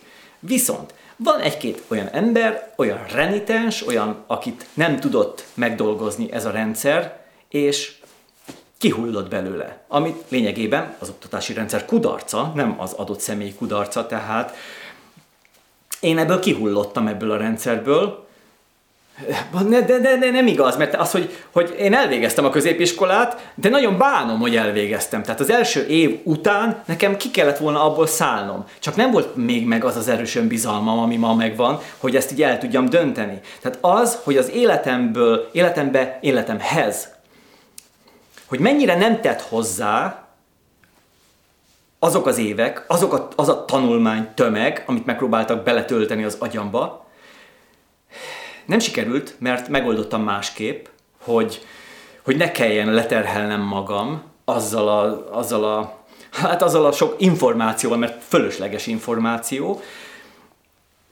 Így így tekintek magamra, hogy én abból kihullottam. Tehát én kihullottam már akkor abból a rendszerből, amíg még benne voltam. És, és tulajdonképpen ez hozza föl bennem ezt az indulatot, ha úgy tetszik, amit azért kezelek, tehát azért viccesen mondom ezt csak, hogy, hogy azért ott van egy jó pár elvesztegetett évem. De erre én hadd térek vissza majd később, egy másik felvételnél, mert itt olyan összefüggések vannak, amelyeket érdemes megvizsgálni. Tehát az a lényeg, és erre én akárhol tartasz most a tanulásban, az életedben, ha most vagy fiatal, középiskolás, hát kevesen vannak, akik mondjuk középiskolások és engem hallgatnak, de ha mondjuk egyetemre jársz, nagyon jó, mert valamilyen ok miatt te oda eljutottál, ha nagyon nem akartál, és a szüleid nyomása révén, vagy a társadalom nyomása révén kerültél be oda, és most szenvedsz, akkor az lesz egy kontextus számodra, ez, ez egy ilyen akár érzelmileg, és akár így racionálisan is egy megvizsgálandó helyzet, amit, amit lehet, hogy már át kéne alakítani, de lehet, hogy talán másképp fogod folytatni. Ez egyik, ha pedig már ezen régen-régen túl vagy, mert engem sokan hallgatnak, akik már messze túl vannak ezen, tehát hogyha mondjuk az átlag életkort, ha most nézem a statisztikámat, akár mondjuk a Youtube-on, mondjuk mást mutat, más ilyen platform, de nagyjából abban igaz, az az igaz, hogy olyan 25 és 55 év közötti korosztály az, aki engem követ valamilyen szinten, és mondjuk ennek a közepe, tehát ez egy 35 és 45, tehát körülbelül itt van a kiugrás, ott van egy ilyen kiugró pont. Tehát, tehát most hozzájuk mondhatnám azt, hogy hozzájuk beszélek elsősorból, hogy még azért van mit menteni, van még mit menteni, de azért vannak ám olyanok is, akik már ettől sokkal idősebbek, vagy sokkal fiatalabbak, mindig van lehetőség azon, hogy, hogy változtassunk, hogy változtassunk a szemléleten, és lényegében a saját példám alapján ezt próbálom fölhozni. Tehát az én példám az nem feltétlenül követendő. Tehát amikor azt mondom, hogy én bárcsak kiszálltam volna a középiskola első osztálya végén, mert hogy ez az egész ez egy értelmetlen hülyeség, abból a szempontból, ahogyan én akarok élni, és az én jövőképem szempontjából. Az egyszerűen tarthatatlan, értelmetlen, időpocsékolás, önkínzás, mazoista cselekvés. Tehát ez az én szempontom. Ez nem biztos, hogy másoknak is ugyanígy alkalmas. Nem szüntetném meg a középiskolát, ezzel nem azt akartam mondani. Megreformálnám ám alaposan, az biztos. Van hozzá elképzelésem bőségesen, mert tudom, hogy mi zajlik ott, mi zajlott ott, hát most hallom, hogy most mi zajlik ott, szerintem sokkal bizonyos értelemben rosszabb a helyzet, általános iskola is, hú, azt talán még pláne, de mit kell ebből látni? Összefüggéseket. Mi az érdek? Miről beszéltem, amikor a médiáról volt szó, hogy a médiának mi az eszköze? A félelemkeltés. Mit hallasz a hírekben? Csak félelmeket. Félelem keltő, gerjesztő híreket. Itt baleset, ott lezuhant, ott fölrobbant, azt megölték, ott összeomlott, az elvesztette. Tehát csak negatív hírek jönnek felém. Csak. Miért? Miért? Azért, mert aki fél, azt lehet befolyásolni, azt lehet manipulálni, azt lehet mozgatni, nem csak választások idején, hanem az év minden egyes napján. Amikor bekapcsoljuk a híradót, amikor megnézzük a híreket, mit látunk? Csuppa negativitást, nem pozitivitást. És hogy érzed magad tőle? Ha, ha nem is kezdesz el így remegni rögtön, mert nem, mert megszoktad, hogy minden nap ilyeneket hallasz, de ez mélyen a tudat alatt ott van, folyamatosan ott van folyamatosan, és ez befolyásol. Befolyásol a döntésekben, befolyásol, amikor befektetést akarsz um, kialakítani, amikor állást keresel magadnak, amikor vállalkozást indítasz, mindig befolyásol az, hogy mi ment oda be. És ez talán a legjobb döntés, hogy azt a televíziót kikapcsolod. De a legjobb, ha ki is dobod. Azért legjobb kidobni, mert nem is kell túl sok filmet sem nézni az sem épít. Szóval, ha ez igaz, hogy a média így befolyásol minket, akkor azért következtessük ám ki, hogy a média az csak egy eszköz, ki irányítja őket, beszéltünk róla, valamilyen érdekcsoport, valamilyen hatalom. Nem kell összeesküvésekben gondolkodni, mert azok úgy is vannak, hogy milyenek, azt mi nem biztos, hogy látjuk, egy biztos, hogy valamilyen irányítás, valamilyen érdek, és ezért a legjobb azt mondani egy csoportra, egy hatalomra, hogy érdekcsoport, hogy valamilyen érdeke van, és milyen érdeke fűződik ahhoz, hogy ezt a folyamatot így indítsa be, és az embereket így mozgassa. Mozgatás. Az, a félelem az egyik legerősebb érzelem bennünk. Az érzelem az nem más, mint egy mozgató erő. Erő, energia. És aki ezt gerjeszti, az téged mozgat. Ezért kell a személyes integritás felé elmozdulni, vagyis az önbizalmat erősíteni, ami lényegi szinten nem más, mint egy mély, bensőséges, tiszta kapcsolat saját magammal. Ez az önbizalom. És ekkor én egy olyan személy vagyok, aki döntéseket tud hozni. Olyan szinten is tudok döntéseket hozni, hát sajnos most már csak posztumusz, hogy a középiskola első évfolyamának végén bár csak kiszálltam volna abból a rendszerből, ha már ez az önbizalma meg lett volna korábban, akkor azért ezt megléptem volna, inkább lettem volna utcagyerek, mert ott sokkal többet tanul, nem hogy lettem volna, hát addig az voltam. Hát az voltam. Hát ez a lényeg. Többet tanultam az utcán, azoktól a gyerekektől, akikkel együtt voltunk, és srácoktól, akik közül utána volt, akiket lesitteltek, van, aki már nem is él, mert megölték, van, aki lepukkant, de ezekkel együtt, együtt bandázva, velük és általuk közvetve és közvetlenül sokkal többet tanultam, mint ebből az oktatási rendszerből, ami megpróbált engem szépen bekalapálni, egyszerűen összehasonlíthatatlan. Összehasonlíthatatlan. Miről beszélek itt? Életre valóságról. Nem versekről, nem történelemről, nem magyar nyelv és irodalomról, bár az jó, bocsánat, hát ez, ez számomra egy kulcs kérdés. Hát én, mint kommunikációs tréner, hát a, a magyar nyelv művelője, és imádója, és tisztelője, és szeretője vagyok. És ha lehet, csak magyar szavakat használok. Na, tehát nem meetingekre járok, hanem találkozókra. Ezt most ilyen formán nem igaz, mert nem megyek sehova jó ideje, de a lényeg, hogy a magyar nyelv, tehát az mondjuk itt nem, nem na, szóval hadd vegyem ki a, az előző képből, úgyhogy a jegyzőkönyvből töröljük azt, tehát hogy az, az fontos. Lenne, de ahogyan tanították, ahogyan kellett, és itt ez a baj, hogy ahogyan kellett azt tanulni, ahogyan kellett visszaböfögni azt a tudást, amit megpróbáltak belénk tuszkolni, azzal van nekem a bajom, nem a magyar nyelvvel, nem az irodalommal, hanem azzal a móddal, ahogyan próbáltak minket és engem tanítani. Ez valakinek tetszett, valaki jól megfelelt, az osztályzatai ezt igazolták, nekem nem, nekem ez nem jött be. Na, szóval ez, és ez nem az én kudarcom, én ezt nem a saját kudarcomnak tartom, mert azért húzzunk egy mérleget. Te is, és az és én is. Húzzunk mindannyian egy mérleget, és ne hasonlítsuk egymással össze. Az, hogy most egy kicsit hangosabban hallod az én mérlegemet, az én véleményemet, nézőpontomat, mint ahogyan én hallom a tiédet, bár szeretném a tiédet is hallani, és kérlek dobj egy kommentet ezzel kapcsolatban. Nagyon kíváncsi lennék, hogy mi a véleményed, akár rólam, mondhatod azt, hogy bolond vagyok, elfogadom, de legalább élvezem. Szóval a lényeg, hogy az én mérlegem az, hogy ha most így visszanézek az életemre, akkor azt mondhatom, hogy rendben, az önkorrekció sikerült. Szóval engem ez nyugtat. Tehát nincs bennem megbánás azzal kapcsolatban, ahogyan akkor gondolkodtam korábban, mondjuk 30 évvel korábban, és ahogyan most gondolkodom, hogy ezen az úton, ahogyan én mentem, az én saját önismeretem útján és önfejlesztésem útján, benne nincs megbánás. Vannak megbánásaim olyan téren, és az mondjuk akkor már közvetlenebbül a vállalkozáshoz kapcsolódik, hogy hogyan kellett volna már do- bizonyos dolgokat okosabban csinálni, amit most már tudom, hogy okosabb vagyok benne, és jobb, tehát kellett a tapasztalat. Ez az én fejlődésem része, tehát elfogadtam, rendben vagyok ezzel is. Tehát tehát egy egészséges megbánásról van szó, ha ezt a részét nézzük. Erről én már beszéltem korábban, úgyhogy ezt, ezt, ezt, ezt nem, nem részletezem.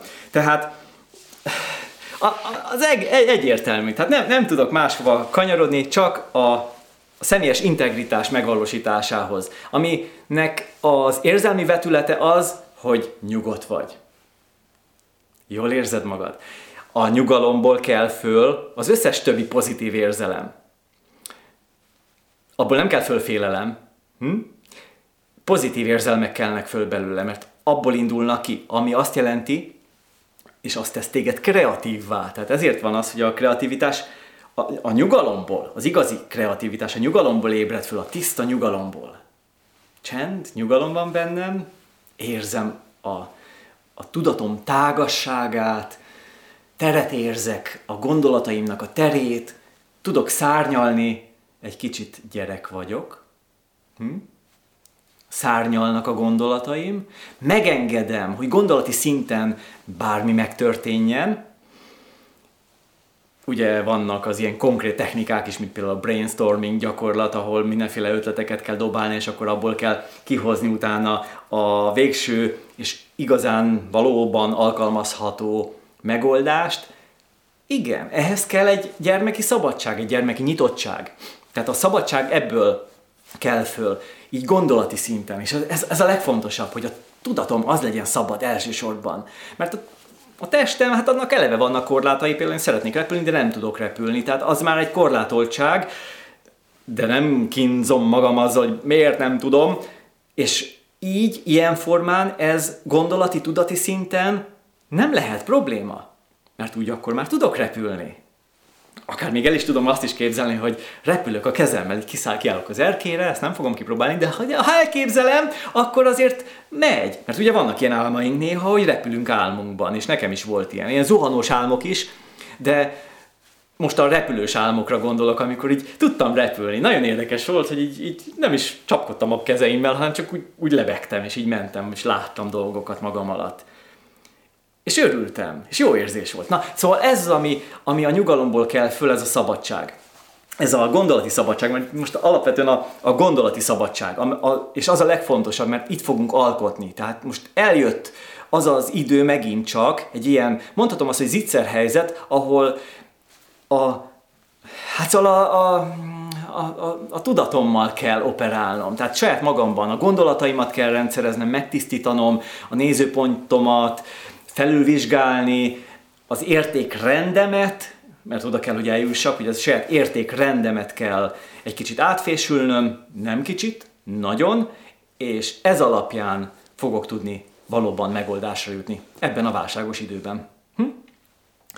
Szóval eljutottunk egy olyan helyzetre, helyzethez, ahol azt látjuk, hogy egy fenntarthatatlan életvitel összeomlott, eljött a befelé fordulás ideje, amit alaposan ki is kényszerít most bennünk a karantén, és ez kiváló lehetőség az ön, önvizsgálatra és az önmegismerésre, ha eddig ez valakinél még nem volt egy fontos szempont. Most azért alaposan ebben benne vagyunk.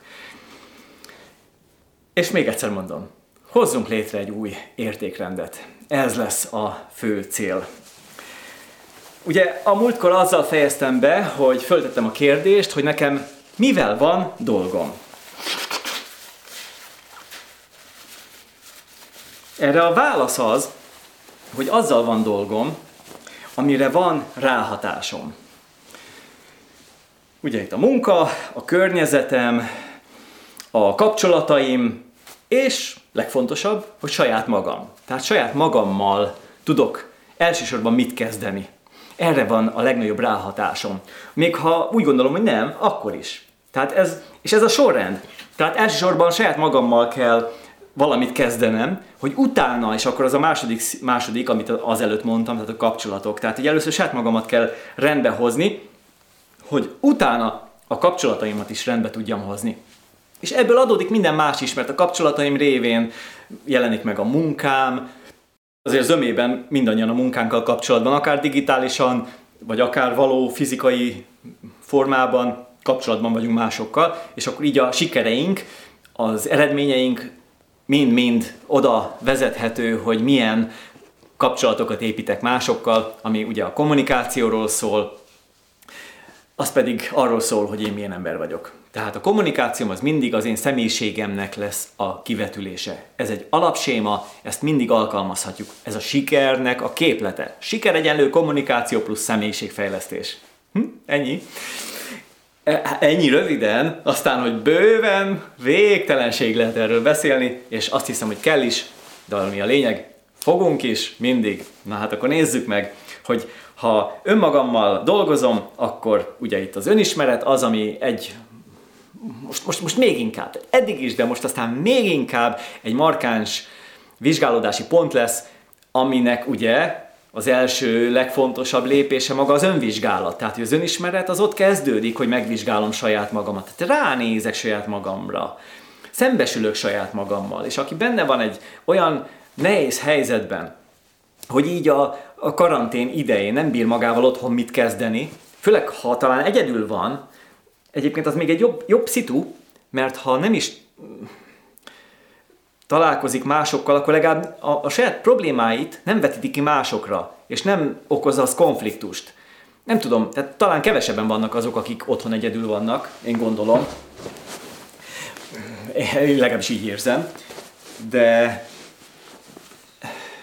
akár így van, akár úgy van, tehát talán könnyebb akkor a helyzet. Most lá- látszólagos, de mégis könnyebb a helyzet az önfejlesztés szempontjából, ha egyedül vagyunk otthon magunk karanténban. Mert, mert akkor legalább másokat nem fogunk bántani.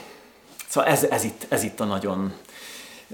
Tehát ez, ez egy olyan lényeges szempont, hogy most nézd meg, hogyha ilyen frusztrált emberek találkoznak, és összezárjuk őket, akkor abból még nagyobb frusztráltság lesz. Tehát maga a kapcsolat is romlik, és a kapcsolatban résztvevők állapota is romlik. Most, ha valahol már rezgett a léc, párkapcsolat, szülő-gyerek kapcsolat, akkor, akkor az most még jobban elmérgesedik. Ez a baj, mert ez most egy ilyen kényszerhelyzetté vált. Tehát most, most nincs ilyen, hogy megsértődöm, rávágom az ajtót, azt elmegyek. Hát de, hát végül is van, biztos, hogy van, de tudja, hogy csinálják ezt sokan, biztos vagyok benne, akik azok között, akik ilyen szituációban vannak, de mivel nem mehet el dolgozni, nem kell elmennie dolgozni, ráér, ezért akkor most mit kezd magával? És ha rá is vágja a másikra az ajtót, és ő sértődik, meg előbb is megy el, akkor most magában elmegy, és ott fortyog. Hát azzal is csak elnyomja magában ezt a problémát, és fokozza.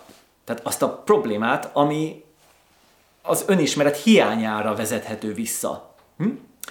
Szóval ez egy erős szitu, amiben benne vagyunk, szembesülünk azzal a helyzettel, amivel lényegében mi addig is együtt voltunk saját magunkkal.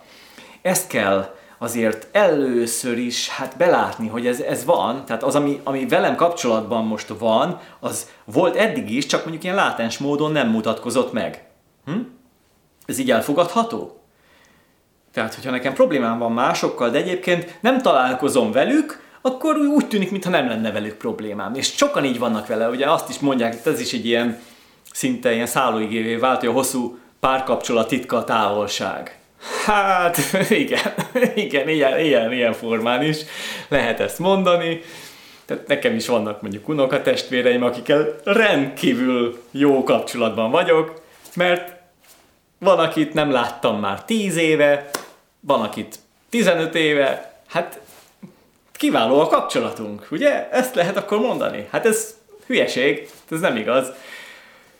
De nem tudom, hogyha mondjuk szomszédok lennénk, akkor milyen viszonyban lennénk egymással. Szerintem jó, de hát szerintem jó, mert eleve jó emberekről van szó, jó a hírük, jó emberek, én is jó embernek tartom saját magamat, tehát szerintem jók lennénk, de, de az csak akkor lesz biztos, hogyha ez valóban meg is történik. Tehát amikor oda kerülünk közel egymáshoz.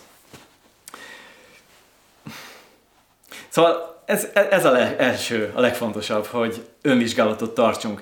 Mielőtt egy új operációs rendszert telepítenénk az elménkbe, a számítógépünkbe, a hardware-re, ami lényegében mi magunk így testi, fizikai szinten így vagyunk.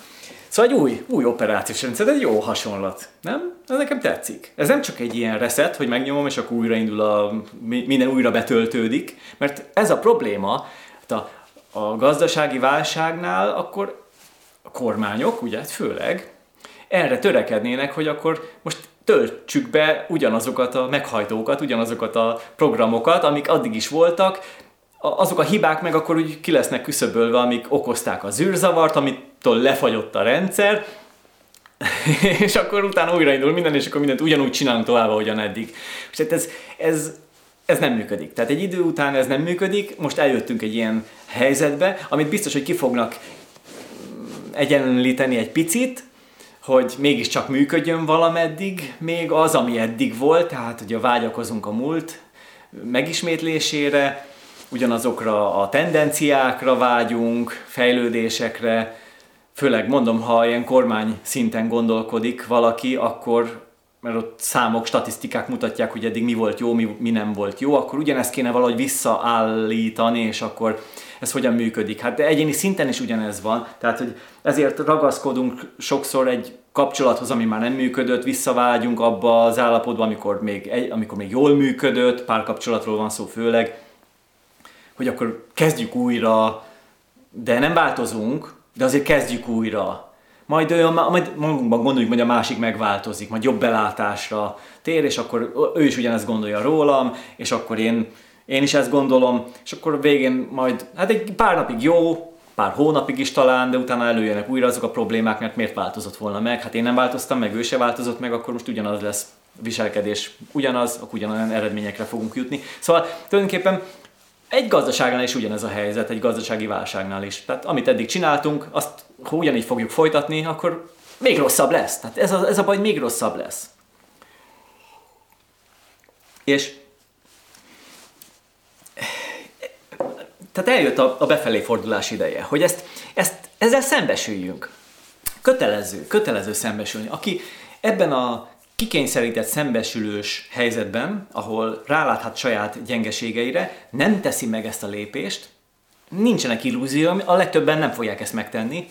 Egyrészt azért, mert ha még ha néznék is ezt a videófelvételt, már rég elkapcsoltak, mert nekik ez már tök unalmas, és inkább valami izgalmasabbal kell foglalkozni, valami vicces videót nézni például, mert az, az azért mégiscsak izgalmasabb. De ez a mi nagy bajunk, hogy nagyon kifelé éltünk eddig mindent kint kerestünk, minden ingert, minden élvezetet, ez mind-mind a külső dolgok megragadásából, megragadásához eredeztethető. Ugye erről beszéltem, hogy a ragaszkodás az a mi fő problémánk, ami a megszokotthoz való ragaszkodás. Meg ahhoz, hogy legyen egyre jobb. És akkor a, fejlődés, állandóan fejlődni kell, állandóan. Tehát nekünk kül, kül, külső kapaszkodókra van szükségünk ahhoz, hogy meg tudjuk határozni saját lényünket és a saját értékeinket. Tehát az értékrendünk nagyon kint van. Olyannyira kint van, hogy valakinek az autójában van benne az értékrendjének a, a top listája. Nem, a top listáján ott van az autója, mint, mint a legfontosabb értéke, vagy a házra. Oké, okay, az már egy kicsit azért értékesebb dolog, mint egy autó, de akkor ott van a, mondjuk a kapcsolata például, a párkapcsolat, nekem ő a legfontosabb az életemben. Tehát ez is egy problémás szituáció, belső körülmény, ha én valaki mást tartok az életem értelmének, és tudom, hogy most az anyukák itt csoportosan tüntetőleg jönnének nagy transzparensekkel, de hát az én gyerekem a legfontosabb az életemben, és persze, hát egyértelmű, és hogyha tudatos volt az a gyerekvállalás, és te akartad is, akkor ez így is legyen. Akkor te őt szolgálod. És nem mondhatod azt, hogy ez probléma.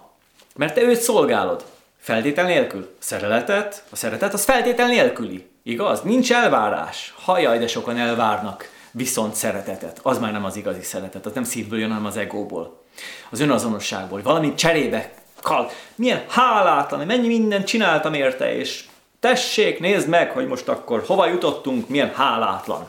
Hálátlan az a gyerek, vagy az a férj. Az még rosszabb, de a lényeg, hogy a gyerek. Gyerek hálátlan. Tehát ezt, ezt azért át kell látni. Szóval az a lényeg, hogy saját magunkkal kell szembesülni. Hm? Itt most rálátunk. Önismereti útról van szó. Rálátunk, hogy mi az, ami van. Itt most problémák vannak bennem. Ha vannak, akkor én ezt észre kell, hogy vegyem. Észre kell, hogy vegyem. Ha nem veszem észre, akkor nem tudok tovább lépni. Tehát először is be kell azonosítani a problémát, ugyanúgy, mint ahogyan az elején az összetevők szétbontásánál is. Itt lényegében saját magamat bontom szét összetevőkre. Hogy igen, én egy ilyen, egy bizonyos helyzetben így reagálok, össze vagyok másokkal zárva, érzem azt a feszültséget, annak mi az oka, szeretnék inkább egyedül lenni? Na, ez már akkor egy tényszerű megállapítás, hogy nekem meg kell találnom azt, mint ez már rögtön egy eszköz is lesz, egy módszer is lesz, egy megoldás is lesz, hogy akkor találjam meg magamnak azt az időt, azt a helyet, ahol egyedül tudok lenni. De nem csak úgy egyedül lenni, hogy, hogy most hagyjanak engem békén, és akkor közben nyomom a Facebookot ugyanúgy tovább, tehát, hanem mert az, az, az, az is akkor, egy, akkor, akkor sem vagyok magamnál, akkor is valahol máshol vagyok hanem tényleg magamba tudjak fordulni, egy befelé tudjak fordulni, és akkor ennek vannak eszközei, hogy ezt hogy lehet nagyon jól csinálni. Hú, az a helyzet, hogy az a gazdagság, amit mi kint látunk a világban, és amit szeretnénk megragadni így anyagi szinten, mert erős a materialista világképünk, hogy az az érték, ami kint van, az az érték, ami megfogható, ettől, ettől a kinti gazdagságtól, ami egyre könnyebben meg is szerezhető, tehát ehhez már olyan nagy ész sem kell, mint régen, olyan nagy erőfeszítés sem kell. Ki se kell otthonról mozdulni, hogy gazdag legyél. Hát egy laptop az kampó, és akkor megvan minden, ott van. Csinálsz egy webshopot, innen jön az áru, oda megy, te csak közvetítesz, jó hirdetéseket, marketinget teszel bele, kapcsolatrendszert építesz, szocmédia, YouTube videókat csinálsz, podcast, minden, amit akarsz otthon, egy helyben ülve meg tudsz csinálni, és jól meg is tudsz gazdagodni erre sok példa van, rengeteg példa van a világban, még Magyarországon is. Nem ez a lényeg, hanem az, hogy ez még mindig a külsőség, ez a külvilág gazdagsága, ami egyre gazdagabb és egyre csábítóbb és egyre nehezebb a dolgunk, hogy befelé figyeljünk, mert nem hagy ez a külső inger, ez a külső impulzus, hogy lenyugodjunk, hogy hát, forduljunk befelé. És itt most jó, fölültem ide.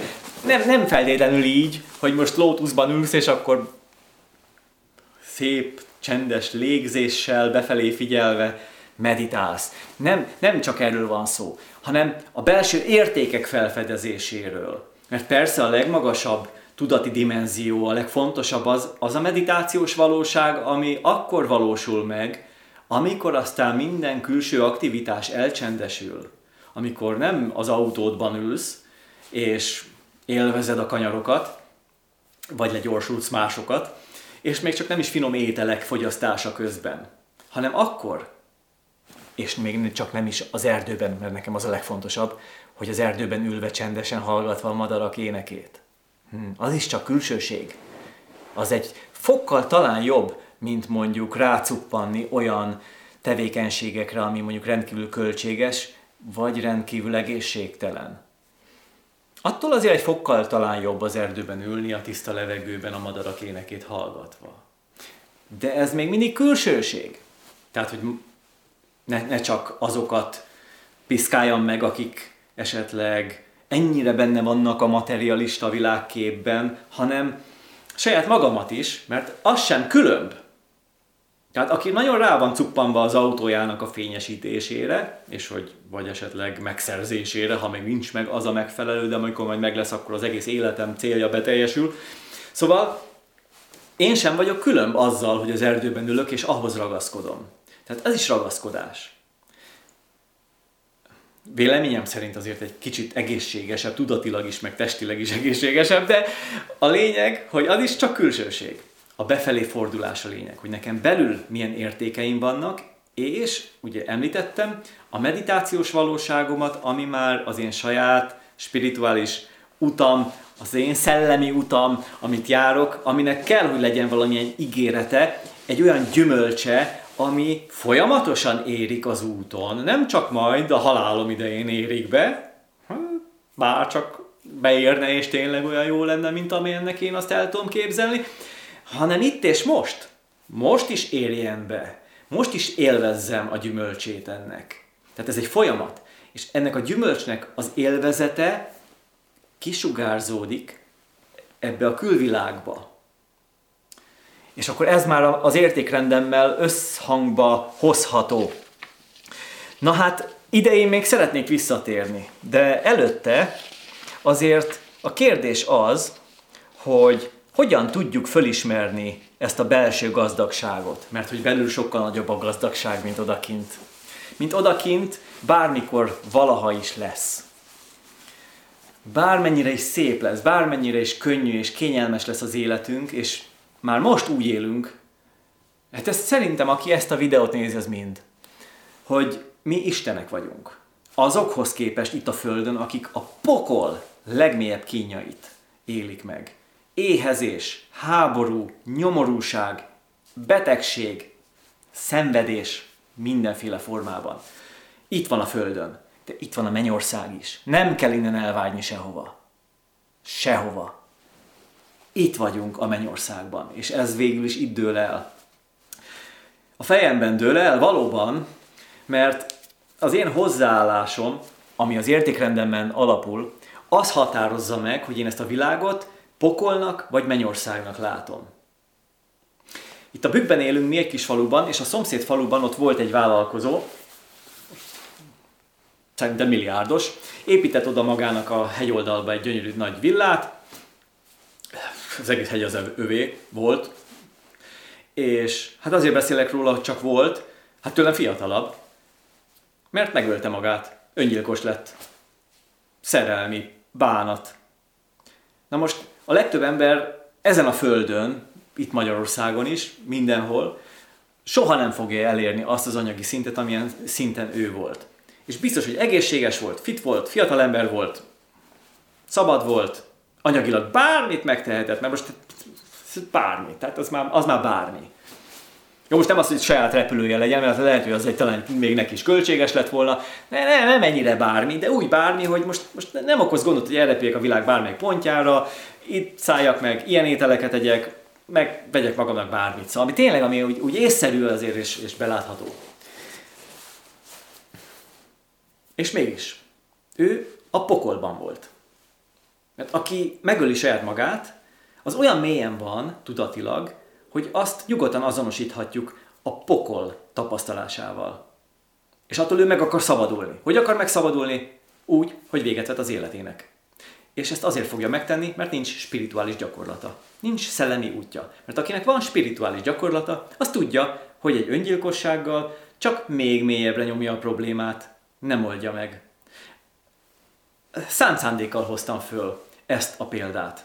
Azért, mert írnak is róla, beszélnek is róla, hogy most, hogy így a gazdasági válság révén sok minden átalakul, és sokan elvesztik az állásukat, a cégeik tönkre mennek, elvesztik a befektetéseiket, mert egy megvezetett vagy rossz módon hozott befektetési döntéseket.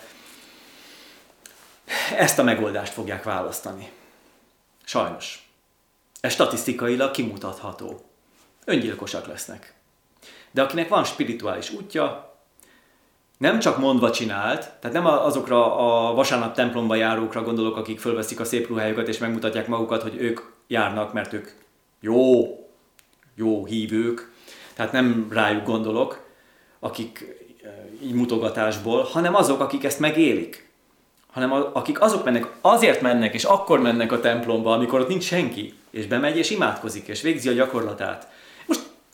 Minden hagyományról beszélek egységesen, oké? Okay? Tehát bármilyen hagyományról van szó, ami érvényes, szellemi, lelki fejlődést idéz elő, hoz elő, tehát ugye főleg nagy vallásokról, ha gondolunk, vagy olyan spirituális hagyományokról, amelyek évezredekre visszanyúlnak, és, és nem csak ilyen, ilyen új korbéli, ezoterikus angyalröptetés, szóval nem, tehát az, ami érvényes ismeretre visz bennünket, és egy olyan gyakorlatot ad a kezünkbe, amivel túl tudunk lépni minden anyagi, úgy értem, materiális problémánkon.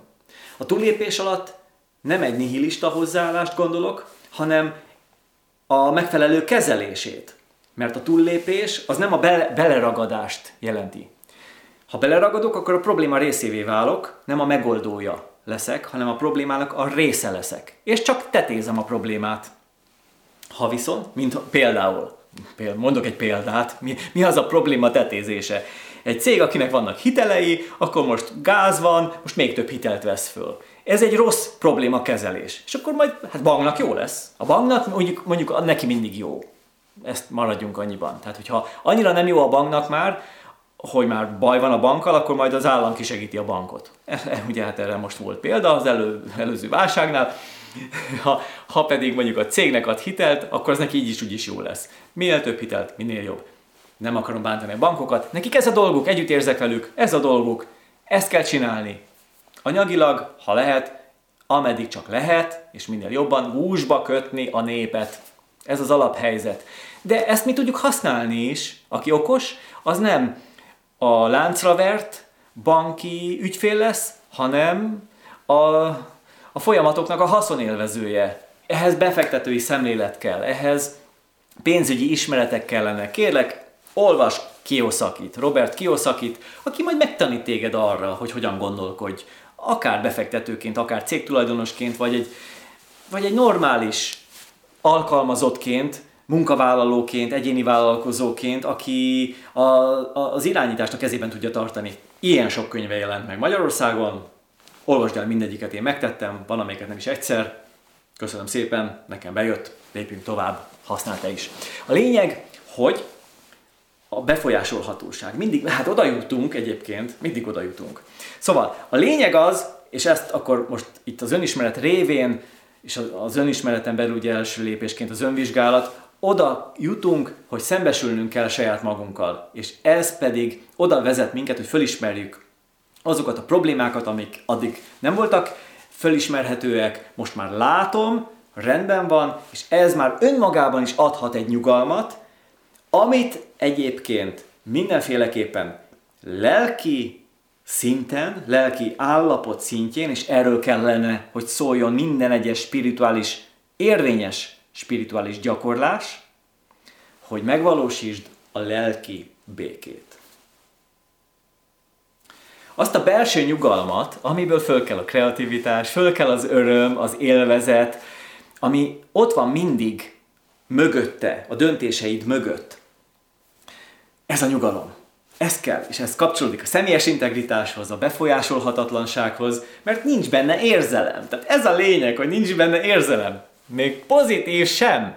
Azt majd föl kell, az majd abból fog fölkelni a pozitív érzelem, ami kell ahhoz, hogy lelkes legyél, hogy motivált legyél, hogy, hogy célirányosan tudj haladni, lelkesen, mert kell, kell, kell, az, az fontos, az fontos. Amíg emberek vagyunk, amíg létezünk, addig kell, hogy legyenek pozitív érzelmeink, mert az még így a testünkben így ki is mutatható hormonok szintjén is, hogy az, az milyen, milyen hatással van, és milyen jó hatással van a testünkre.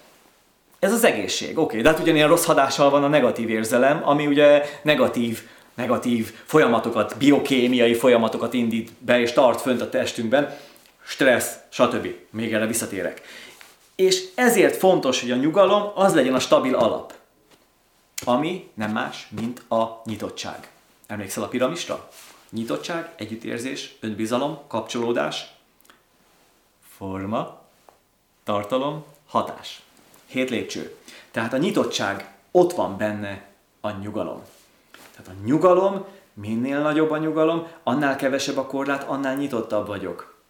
Ha van korlát a tudatomban, az már feszültséget szül, ami valamilyen érzelmet generál bennem, és ezáltal én befolyásolható vagyok, akár magam által, hogy hozok egy rossz döntést, de az valahol biztos, hogy egy külső okra vezethető vissza, amit a média ki is fog használni, vagy is a mögötte lévő érdekcsoport, hogy engem befolyásoljon, hogy azokat a korlátokat saját magamban szépen fölépítsem, és a, Hát a nagy érdekcsoportnak, ezt akkor nem mondtam, de a nagy érdekcsoportnak, ami ugye mindenek felett áll, itt most magára az államunk, a nemzetünk államunk vezetésére gondolok, a mindenkori államvezetésre,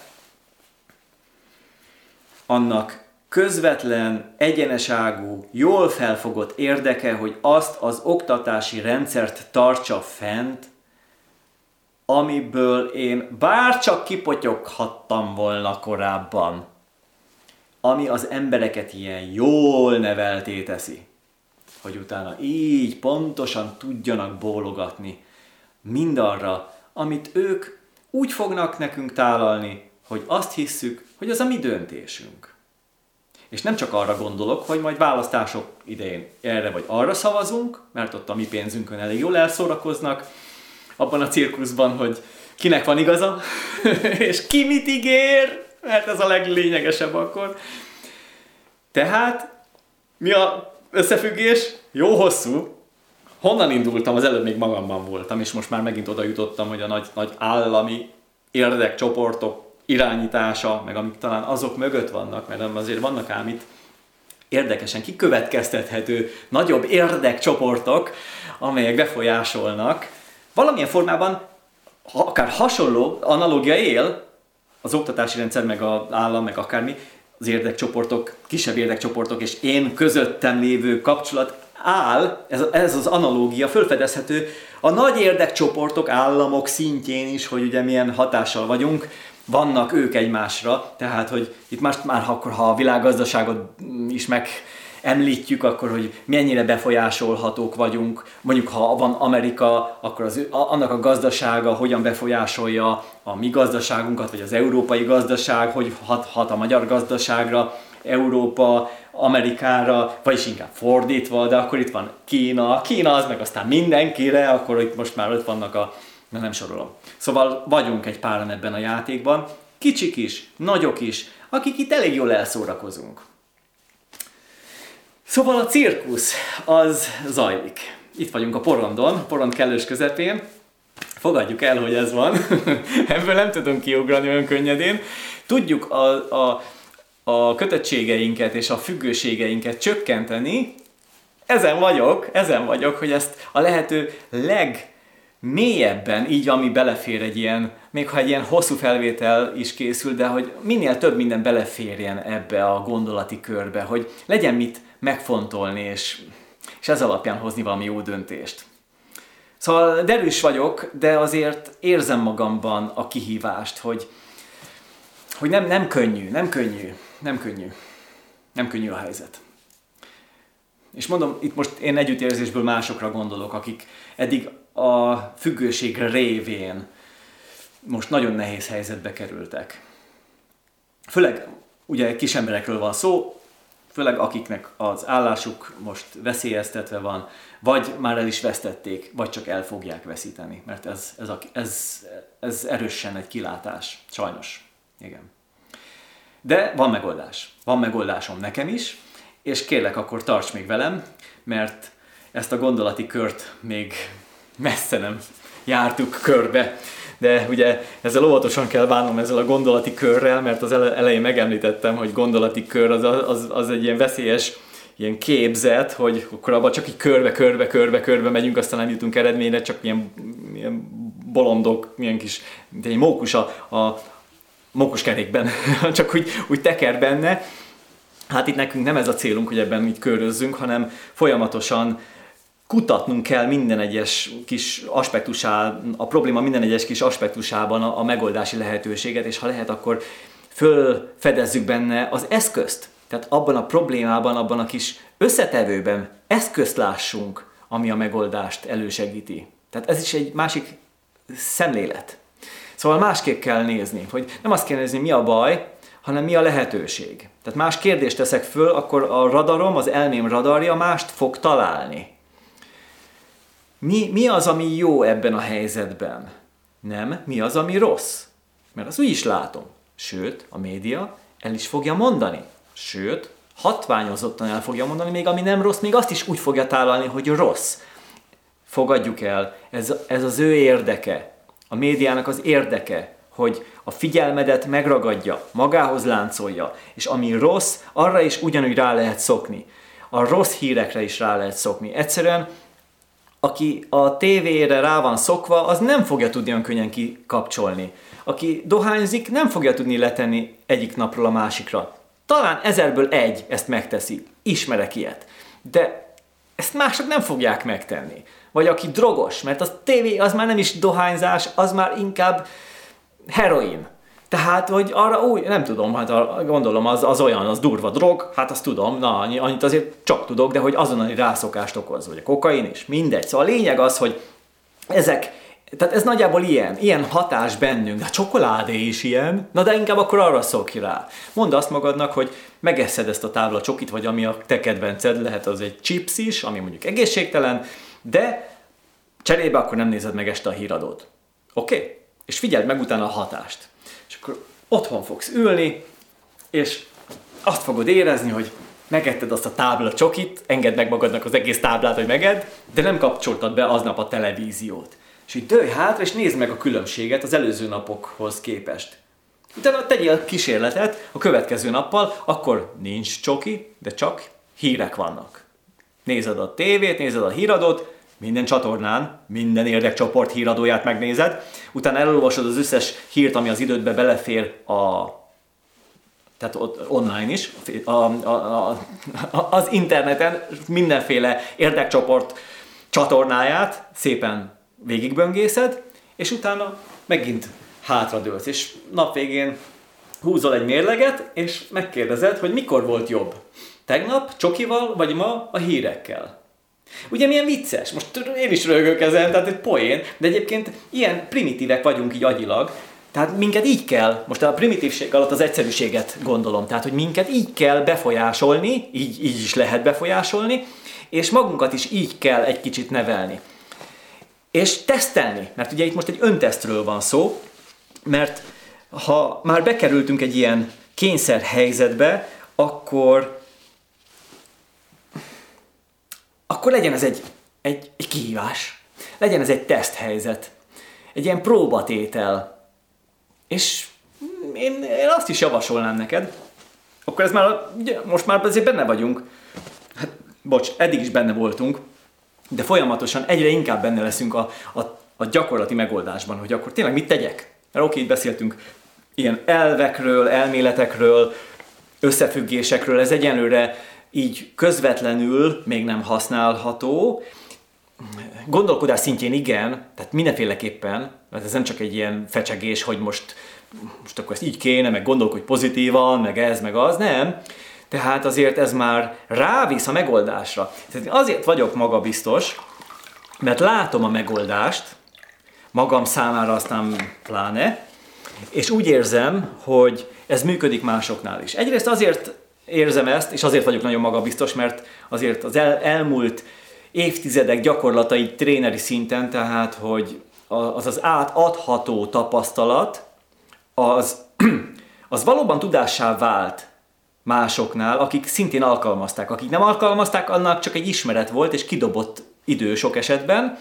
Ilyen is van, biztos, nem tudom most konkrétan, de hogy biztos, hogy van ilyen, mert nem fogja mindenki százszázalékosan alkalmazni azt, ami tuti, ami valakinek tuti, mert nem biztos, hogy neki is tuti. Tehát e, e, ezt is azért fenntartással kell kezelni, tehát akár csak a gondolkodási módot, amiről én mondjuk itt beszélek magam szempontjából, így a problémák vizsgálódását, ha nézzük, az se feltétlenül egy örök érvényű igazság, vagy, vagy egy, egy kizárólagos igazság. Tehát én, én fenntartom a, a lehetőséget, a tévedés lehetőségét, hogy ez nem biztos, hogy jó mindenkinek, Szerintem jó, de hát nem biztos mégse. Tehát nem tudhatom, tehát én mások fejében nem tudok beszállni, mert azért mindenkinek más a, a tudati körülménye, hogy honnan jön, milyen korlátai vannak, mert az oktatási rendszer hogy kalapálta át a fejét. Szóval mindenki más, más mm, háttérrel érkezik. És azt én abszolút elfogadom, tehát az együttérzésemet, a beleérző képességemet kiterjesztem mindenki felé, a, a, amiért fel, tehát inkább mindenki felé nem tudom, mert mindenkit nem tudok érzékelni, de alapvetően az a lényeg, hogy megengedem magamnak azt, hogy belássam, tehát ez is egy belátás, hogy én nem vagyok tökéletes. Nekem jó, amit csinálok, de ez nem tökéletes. Mert ez nem biztos, hogy mindenkinek ugyanígy így fog működni. És éppen ezért mint ahogy kezdtem is a legelején, itt is, meg a korábbi felvételnél is, hogy személyre szabott megoldásra kell jutnunk. Személyre szabott.